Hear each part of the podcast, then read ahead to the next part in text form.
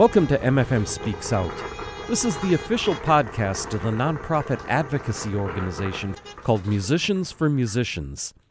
This monthly podcast is co hosted by MFM members and musicians Adam Reifsteck and yours truly, Dawood Kringle.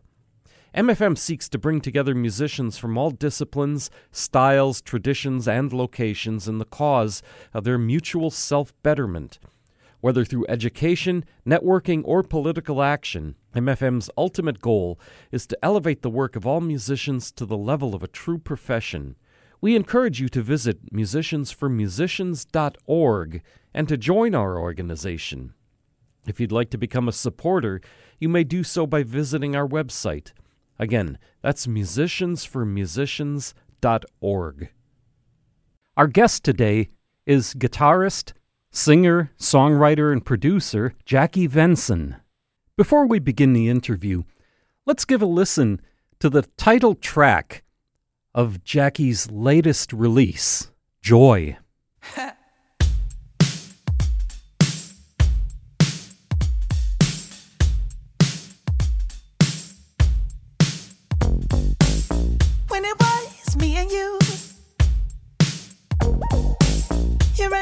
at something new. Realized I had been used. Now trust is hard to do. Not only tonight,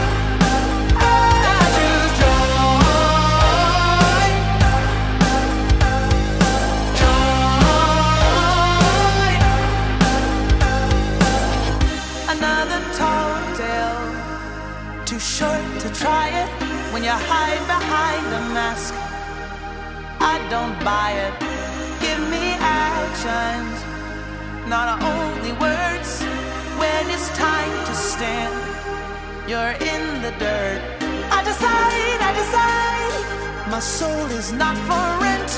I decide, I decide. My dreams cannot be bent. I decide, I decide.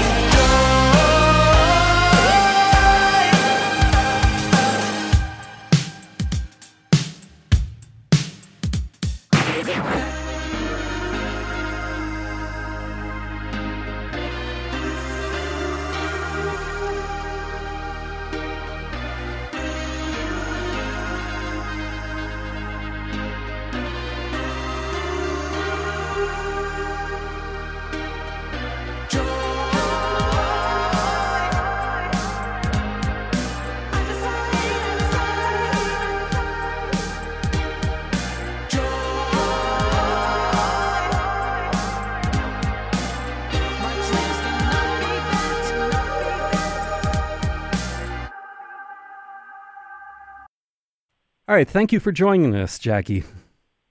Yeah, no problem. Thanks for having me. All right. Beautiful. Beautiful.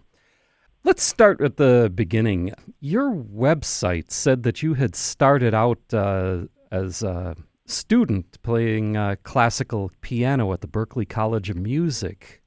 How did you uh, Mhm. Yeah. How did you get started with music?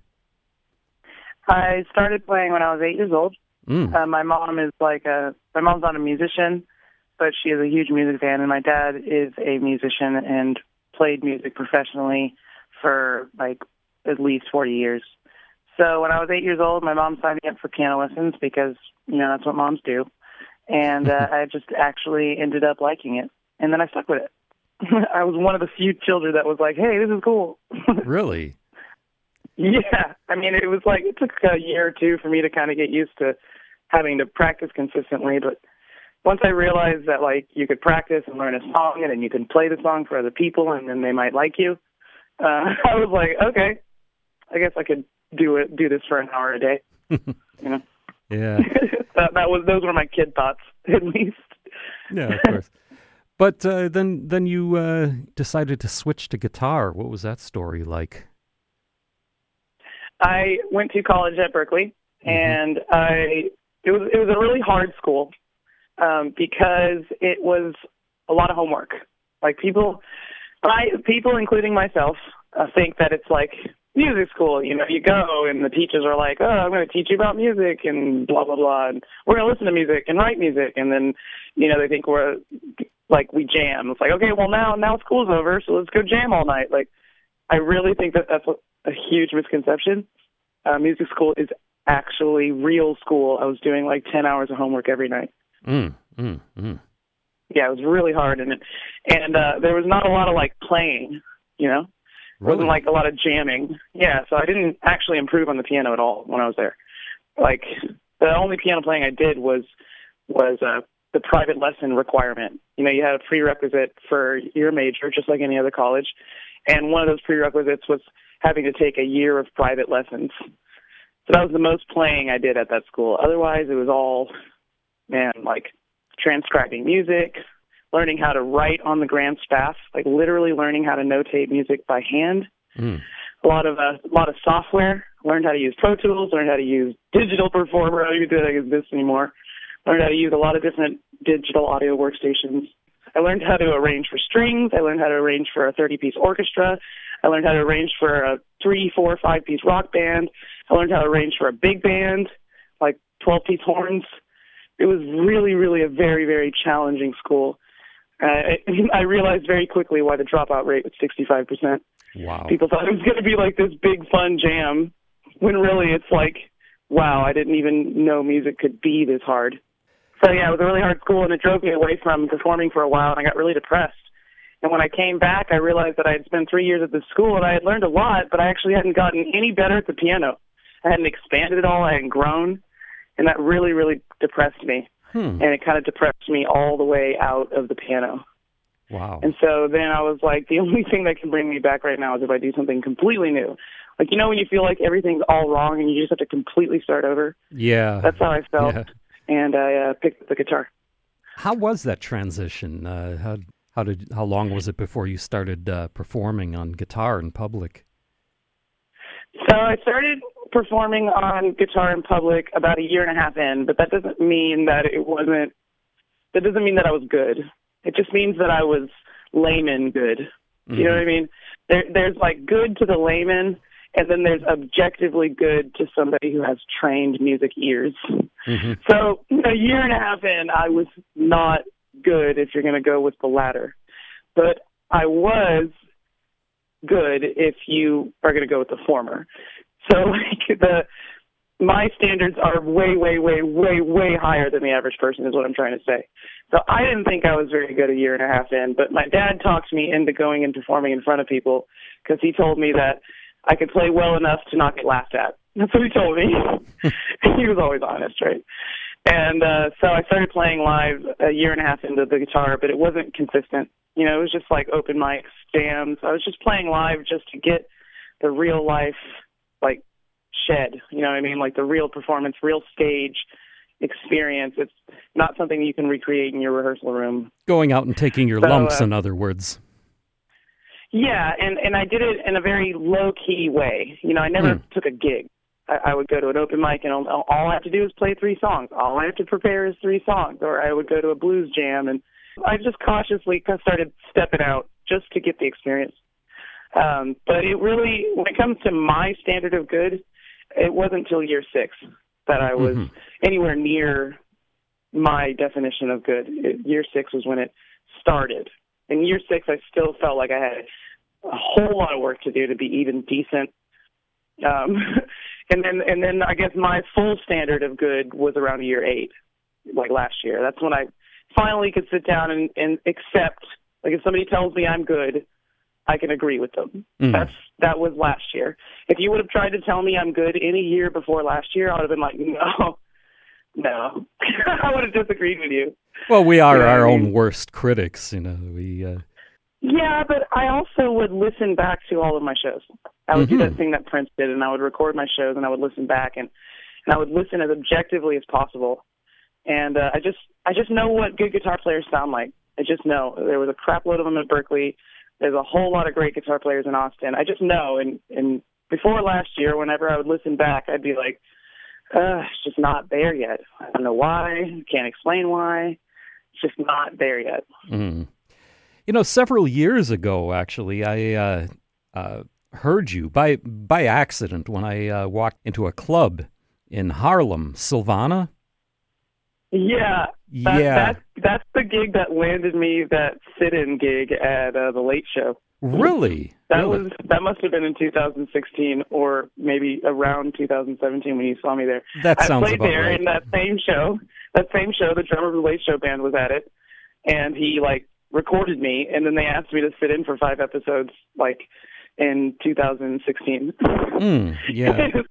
it's so crazy that that's the show you saw me at. Well, I yeah, I I thought you were good. I mean, I was like, this woman knows what she's doing, and um, I think by then I did. That year I felt better about my playing.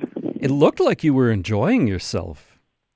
You know, on stage. In fact, Well, it always that's. I've noticed that about you. You always look like you're really having a lot of fun, and uh, that you uh, you really connect with your audiences really easily. Yeah, I um yeah, I got that from my dad. My dad played gigs for the longest time and he would bring me to the gigs. And uh, that was the example I had. He would be on stage and he'd be having a good time with his friends on on stage with his band, you know. And he would be interacting with the crowd and I uh I think I 100% just got that from my dad. Mm. You're, uh, you know, I've I've listened to quite a bit of your music, and uh, there's obvious elements of reggae, rock, pop, uh, classical. Your classical training uh, is pretty obvious, but uh, Yeah. blues seems to tie it all together, and obviously forms the foundation of your music. Was that something that uh, that came out of your background in Austin? Uh, what, what's your philosophy behind the blues? How do you tap into that spirit? How do you approach that? Well, all of the other genres that you listed, besides classical, um, are children of the blues. So the Mhm. reason why the blues ties all my stuff together is because the blues is the parent of all my stuff. Like reggae, rock, jazz, literally everything. Before Mhm. all of that was the chord and melodic structure of blues. And so um, it all it all gets tied together because it's all the same. it's essentially all the same. Like basically like reggae is just blues but with the kick on two and 4 Mhm. and jazz is just blues with some outside neighboring chords thrown in. yeah, some, extended like, harmonies and everything. Yeah, and tensions. It's just blues with tensions thrown in. Rock is just blues played faster And and, with uh, with different and louder with different types of instruments. Um, everything is blues. Electronica is blues with electronic instruments. Everything is blues. So Mm. like, it's just tied together with with that. You know, it's the glue. Hmm. But the classical thing was is also pretty obvious in your uh, in your music. Is that something that uh, that's that was a conscious uh, decision, or uh, did that did that just happen? I think that the uh, classical training is what um, steers my arrangement ideas Mm-hmm. And the way that I uh, maybe sometimes it'll be a melody, a hook melody that I'm singing, or maybe sometimes it'll be a hook melody that the instruments are playing. Those kinds of decisions that I make are the foundation of those decisions are, is classical music. Classical music is all about dynamics. It's all about expression. Mm-hmm. It's all about like it's it's it's about playing the song correctly the way it was written, but it's also about putting your interpretation on what parts need to be intense, what parts need to be, you know, soft. And of course the written music kind of gives you like what the composer intended. Like, hey, we were going to put a fortissimo on this one, so we we as the I as the composer wants want you to play loud here. But what I learned from my teacher is that you don't always have to follow those dynamic marks. If you think something, if you have a different interpretation of where you think that fortissimo should be, then feel free to explore that. And that was something that my first piano teacher um, kind of showed me at a really young age that even though it's written this way, you can express it a different way. And so I would have the structure of of the writing, you know, because all these songs are composed by geniuses. Mm-hmm. Um, so I would have, I would kind of like learn from their structure, their ideas. Like, why did he put a fortissimo here? Why did he put a decrescendo here? You know, all that kind of stuff. Why is there a coda? Why is there not a coda? You know, all of those questions I started asking and exploring at a really young age because of classical music. And so I think that later, come back around when I'm in my mid 20s, starting to write songs on the guitar and stuff, I think those ideas definitely informed a lot of my arrangement decisions. Mm. You had done uh, a number of videos. I was looking at a lot of your videos, and uh, I really enjoyed them. By the way, yeah, a lot of the videos that you've been putting out and um, are uh, live performances. In fact, uh, you have uh, quite a prolific output in uh, in your uh, in your video presentations. Collections. Yeah. But Totally. it's also, but you also have uh, done a number of uh, music videos, and it's obvious that you put a lot of effort into the production as a of, of video as an art form. Uh, like like Joy, for example, has a has very colorful imagery, and uh, flying is another thing that uh, that uh, to my to my to my eyes and my ears seems to tell a very human story, which I'm inclined to believe maybe autobiographical on some level.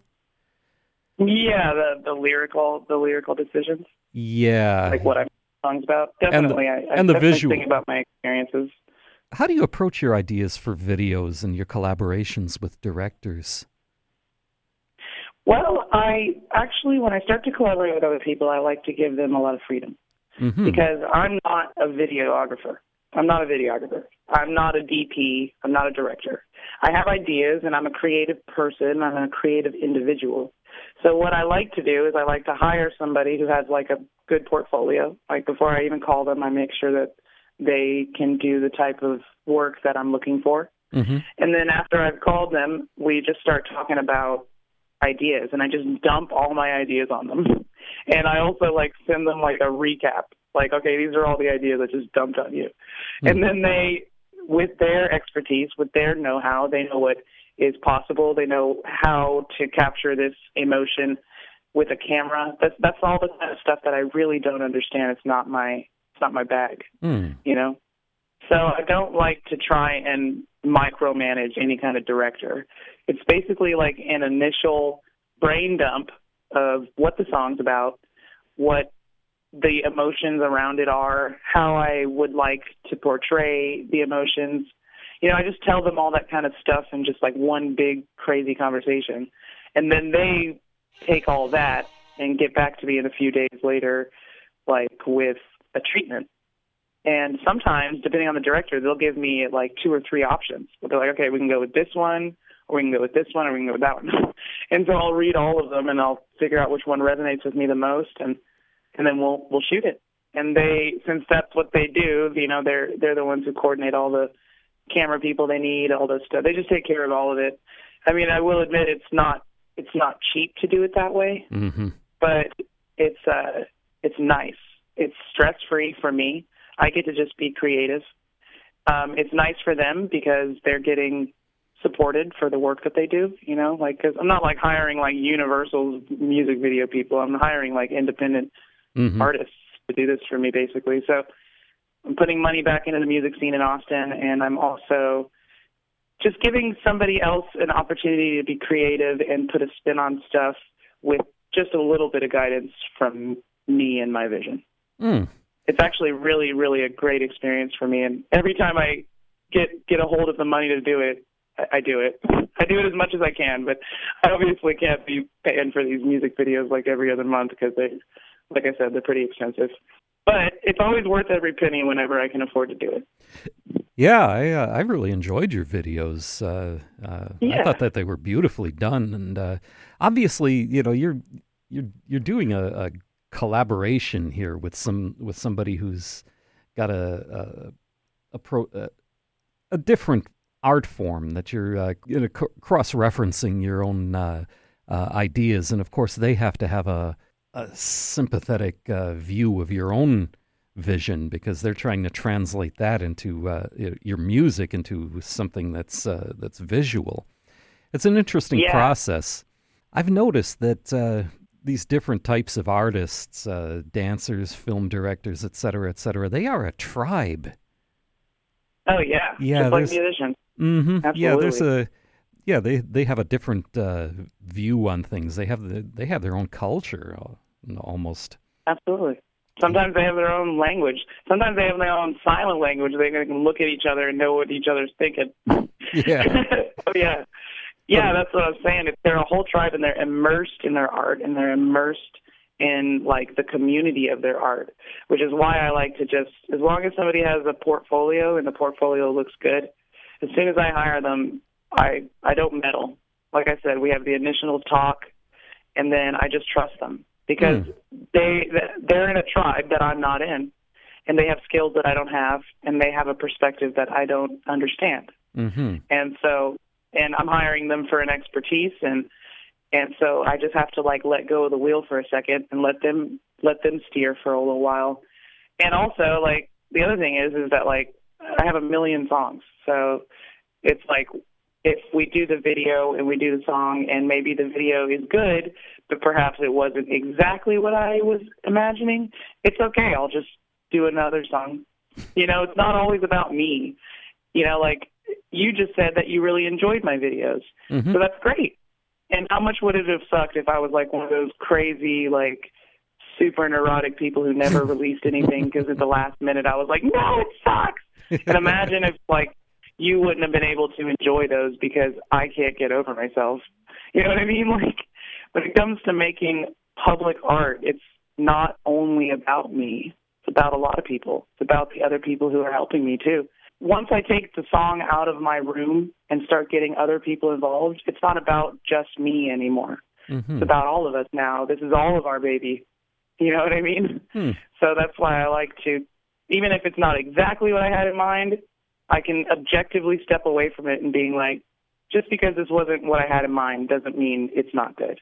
Hmm. It's almost like uh, having children. The comes to a point where uh, they have to leave the the nest and uh, live their own life. Yeah.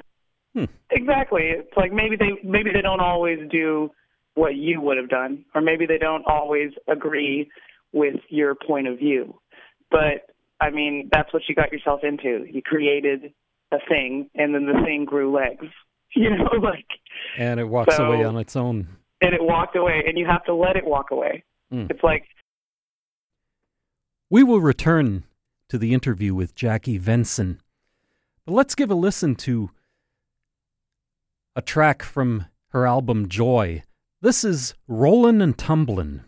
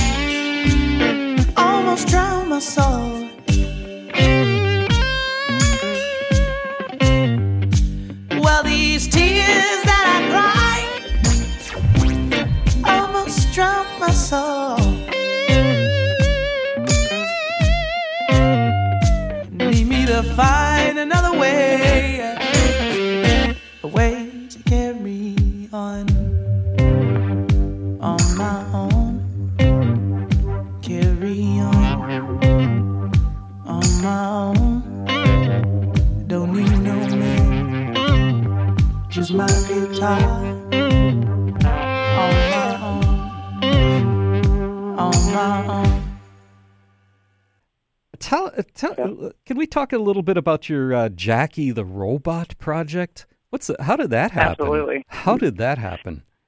One word, friend, quarantine. Oh, Had a lot of time. oh, really? That was it. That was it. You just Uh, well, it was like a. It, it started off as like a thought in the back of my mind. I was like, okay, so I want another outlet for all of the other musical ideas that I have that don't involve that don't always involve the guitar, that don't always involve me singing, that don't always involve singing at all. Really, sometimes I maybe I want to be instrumental. hmm you know, there's like a, so many different ways to go besides just writing songs within a framework.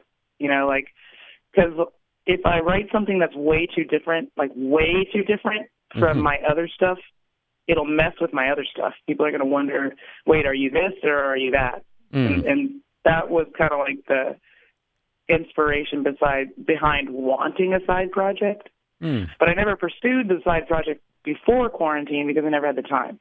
You know, the main project, the main Jackie Venson project was my bread and butter, and that was what I was getting hired to do.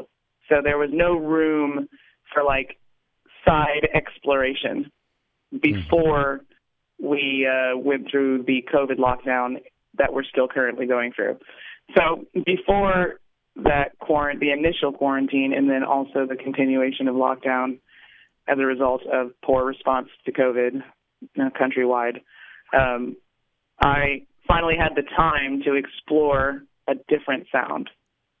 This is one of your obviously it's uh, one of your ways of handling the limitations that the COVID nineteen pandemic has uh, uh, imposed upon the music business.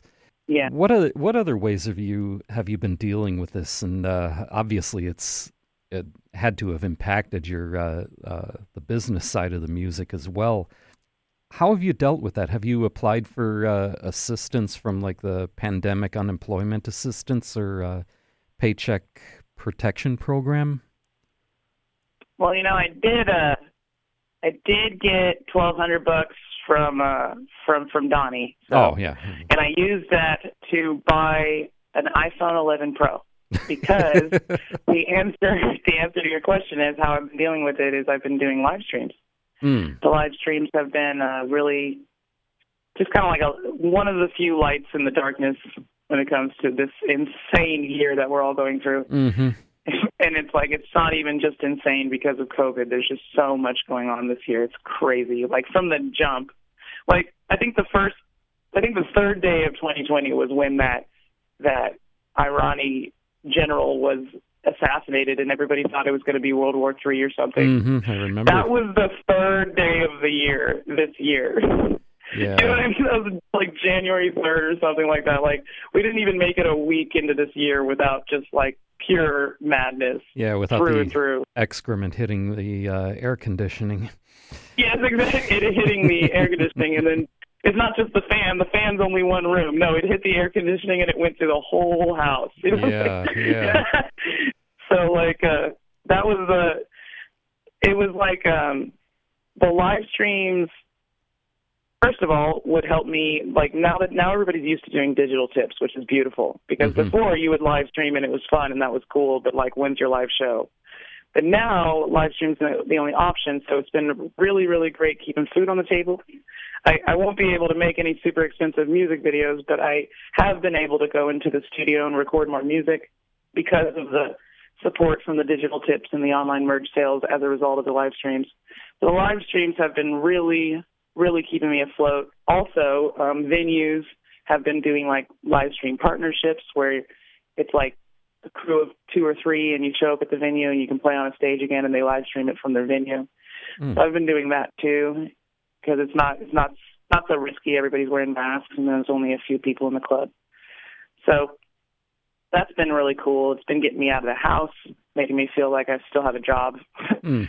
So that that's the number one way I've been getting through. And then the other way I've been getting through is just like just getting a creative idea and then just acting on it because there's nothing else to do. Stuck at home all day. Mm. So I have an idea and I don't have a tour or a show or whatever to distract me from it. So I'm able to just jump on the idea. And that's how the side project came about so quickly. Uh, that's how a lot of things have happened, like just overnight, seemingly. But it hasn't been overnight for me because the days have been so long. You know, I'm used to being on the road. I'm used to being out. Days have been Mhm. so long. I feel like I, I feel like every day is two days and I I get so much done creatively. But I don't, I don't know when I'm going to max out. We're only halfway through the year right now, man. I don't even know what the rest of the year is going to look like. But so far, my response to COVID has just been like creative explosion and just hustling on the internet. Let's talk a little bit about the business side of your uh, of your music. Uh, it's clear that you're uh, that you're very organized and have a very well thought out and ex, uh, and well executed uh, business model. Um, you've got you know manager, press person, booking agent. Uh, how did you how do you approach a business side of your career? Well, when I first got into performing and writing my own music, I realized really quickly that a, a career, a music career, and this was in 2012 when I started playing my first, like playing publicly on the guitars. Mhm. And also while I was playing publicly on the guitar, I was behind the scenes just writing songs and testing them out at open mics and stuff.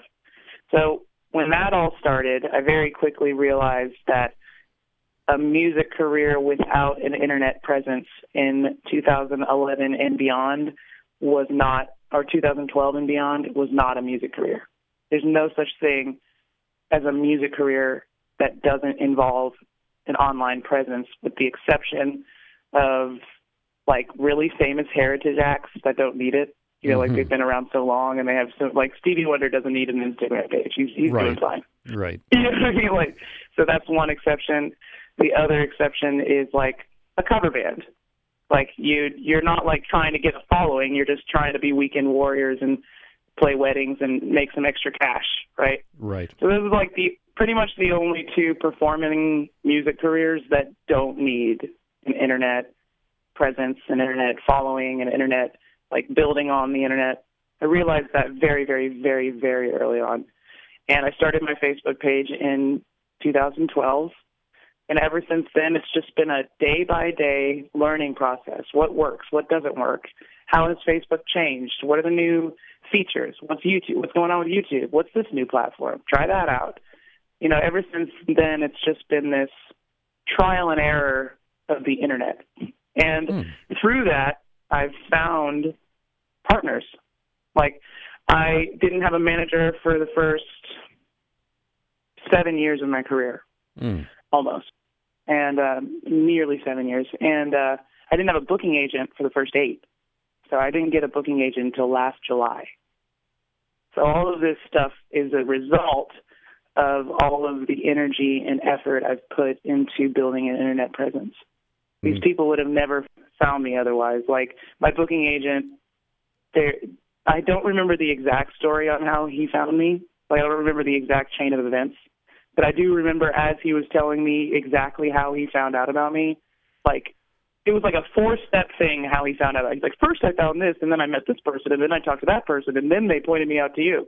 And like two out of the two out of four of those things he said involved directly the internet. Like one of them was like he saw a YouTube video. Mm. So like two out half the things he described in the journey of him discovering who I was and wanting to work with me, half the things he described were the internet. Was either a YouTube video or Facebook or the fact that he saw that I was on tour. You know, like and and same with management. You know, I met him a really long time ago, but he found me on the internet too. And uh it's just it's always been just like a beacon, you know?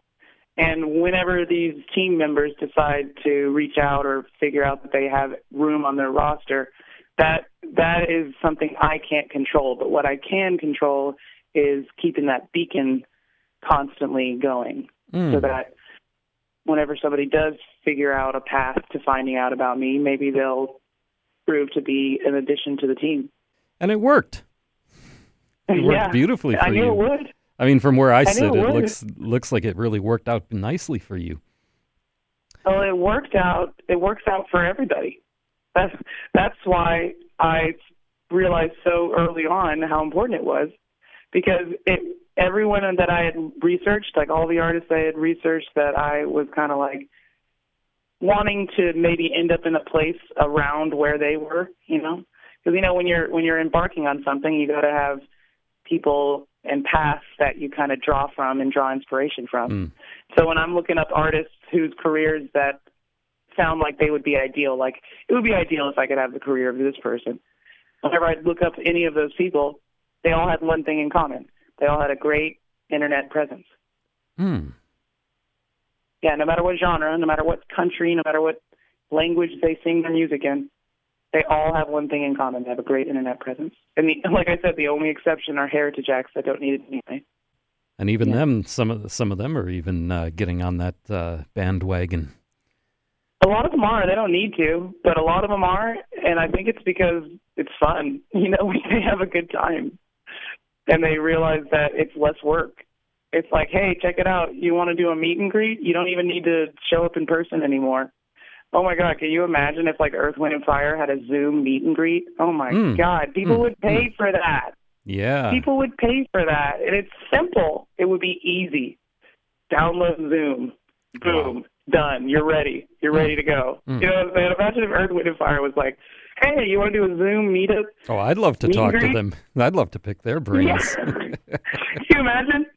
Even if the Zoom meet and greet was hosted, so like each person only gets um like three minutes to talk to the artist. Mm. Hell yeah, man! I would love to talk to. Oh my god! Imagine if I could talk to Stevie Wonder for three minutes. Oh my God, yeah, that would be wonderful. and then when I'm done, the next person gets to talk to for three minutes. hmm You know what I mean? Like all over Zoom. He doesn't even have to leave his house. But like I said, he he really doesn't need it. Can you imagine the mailbox money he gets? Oh my god. Oh yeah. He doesn't need to. If he's living his life and he's having a good time right now, then hell yeah, Stevie Wonder, go live your life and have a good time right now. Don't worry about Yeah, I think at this point But, uh, he's pretty yeah. much earned the right to do He's whatever he wants. He's pro- you he's know? got nothing left to prove. Well, and he's also paid his dues. That guy, that guy was a child prodigy. So like, hmm he's been on tour and doing music nonstop, literally every year and every moment of his life. He deserves a break. Yeah. But the point still stands, though. A lot of these uh, famous people, if they felt like it, would probably find that uh, they could have a pretty cool time and, and have a very unique, first time ever in history, a very unique way to connect with their fans.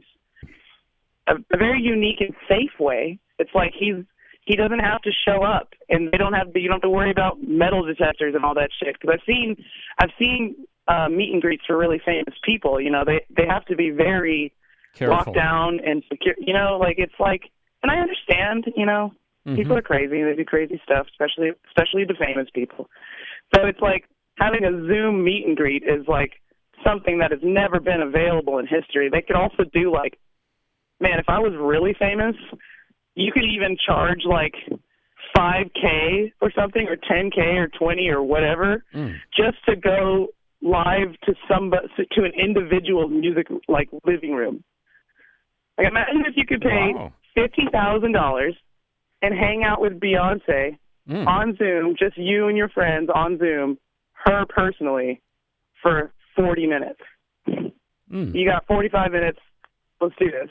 You know what I'm saying? Like That is obviously actually Beyonce a would be very good idea. I'm sure well, some, somebody's going to come up with it. it'd be way more expensive with Beyonce. It'd be like half a million. But Yeah. what I'm saying is like, imagine if you have a really rich fan, and like you could pay Elton John to chill with you on Zoom for like a half an hour. Mm. And Elton John, it's no skin off his back. He's just sitting in his room. All he has to do is press join meeting. you know what I mean? Like, And he- yeah, and he has a nice conversation with somebody. Wow, that's actually a great yeah, idea. You're, he, you're full of good Yeah. ideas. this is what I'm saying. Like the internet is endless, and but like like I said, the the ironically the people who could do this kind of stuff are the people who need it the least. Mm. You Yeah. Let's let's talk about your political views, if you don't mind. Uh, do, Okay. do your political views play a role in either your art, artistic or business approaches to music? My political views are very closely tied to my moral beliefs. Um, unfortunately, when it comes to the nitty gritty of actual politics and voting for this person or voting for that person, um, I have to I have to make a compromise with morals because I, I truly believe that just the way that we operate our politics is inherently flawed. You know, I, I Mhm. think that like no matter which way you go, evil has to be done with politics. Like that's how I feel about the president. You know, everyone's like, "Oh, so and so so evil." I'm like, "No, the job's evil. You literally can't do that job without being responsible for deaths. It's impossible. Like the job comes with blood on your hands already. For Mm. day one, you got blood on your hands if you're the president of the United States. That's just the end of it. So I, I think, like saying that, I think the whole thing is inherently flawed. So when it comes to that, I just do my best. I do vote. I do my best. I know that whoever I'm voting for isn't going to be perfect. I know that they're probably going to do some messed up stuff. But all I can do is my best in that regard, and I don't want to be one of those people who doesn't vote. Mm. So that's how I feel about that kind of politics. When it comes to politics in relation to my actions, my song messages, that's the politics that's very closely tied to my morals. So it's like I'm I'm always going to speak out against stuff that I consider to be immoral or inhumane. hmm Um, and that's and I wish that I could be that strict with actual politics, but like I said, the whole thing is flawed. There's no way to not be inhumane and not be immoral sometimes when we're talking about larger governments and larger politicians and stuff. And it's just impossible. It's just a just the way the world is right now. I'm I'm hoping that maybe with this quarantine we figure some other stuff out, but you know, big change happens in small pieces, so I'm also I'm I'm pretty much a realist when it comes to that kind of stuff. I'm not going to be altruistic. I don't think any one person can fix all of our problems. I don't even think any one administration can fix all of our problems. I feel like it's like 330 million people in America. How are we going to fix all of our problems? It's like all we can do is try. That's how I feel about it. And um yeah, but when it comes to my song messages, usually if my song is political, it's because I'm talking about something that's inhumane that we all need to be aware of, or that's immoral, or that's something that we at least need to think about and talk about and not sweep under the rug. Mm. That that's my approach. I'm not gonna like just sit here and tell you who to vote for. Yeah. you know what I mean? Not gonna do Um, that either. Yeah, I, uh, personally, I don't either. But uh, um, what about your views about uh, musicians organizing as a political entity? Um, had you considered working with or joining some some uh, organization like the American Federation of Musicians or uh, Musicians for Musicians or something like that, the Musicians Union?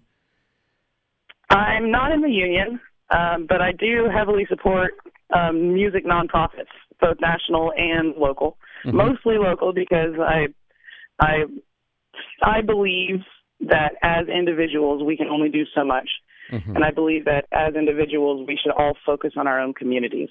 Mhm. So instead of trying to like fix a problem in Minneapolis, I'm going to tackle what looks like a similar problem in Austin because I actually have the power to do something like that in Austin, whereas I'm not connected to any other city the same way.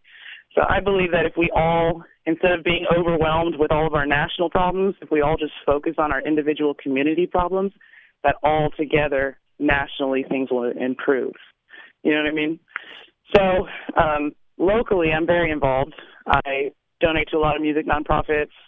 I I agree to do a lot of interviews and podcasts. I did a podcast with a city councilman, Austin mm-hmm. city councilman last week, and he was or two weeks ago, and he um, he basically allowed me to talk to his his fan base, his his base. Mm. So I took that opportunity, even though it was kind of nerve wracking. I still took it because the questions he wanted to ask me were really important, and the answers were really important for people in my community to hear.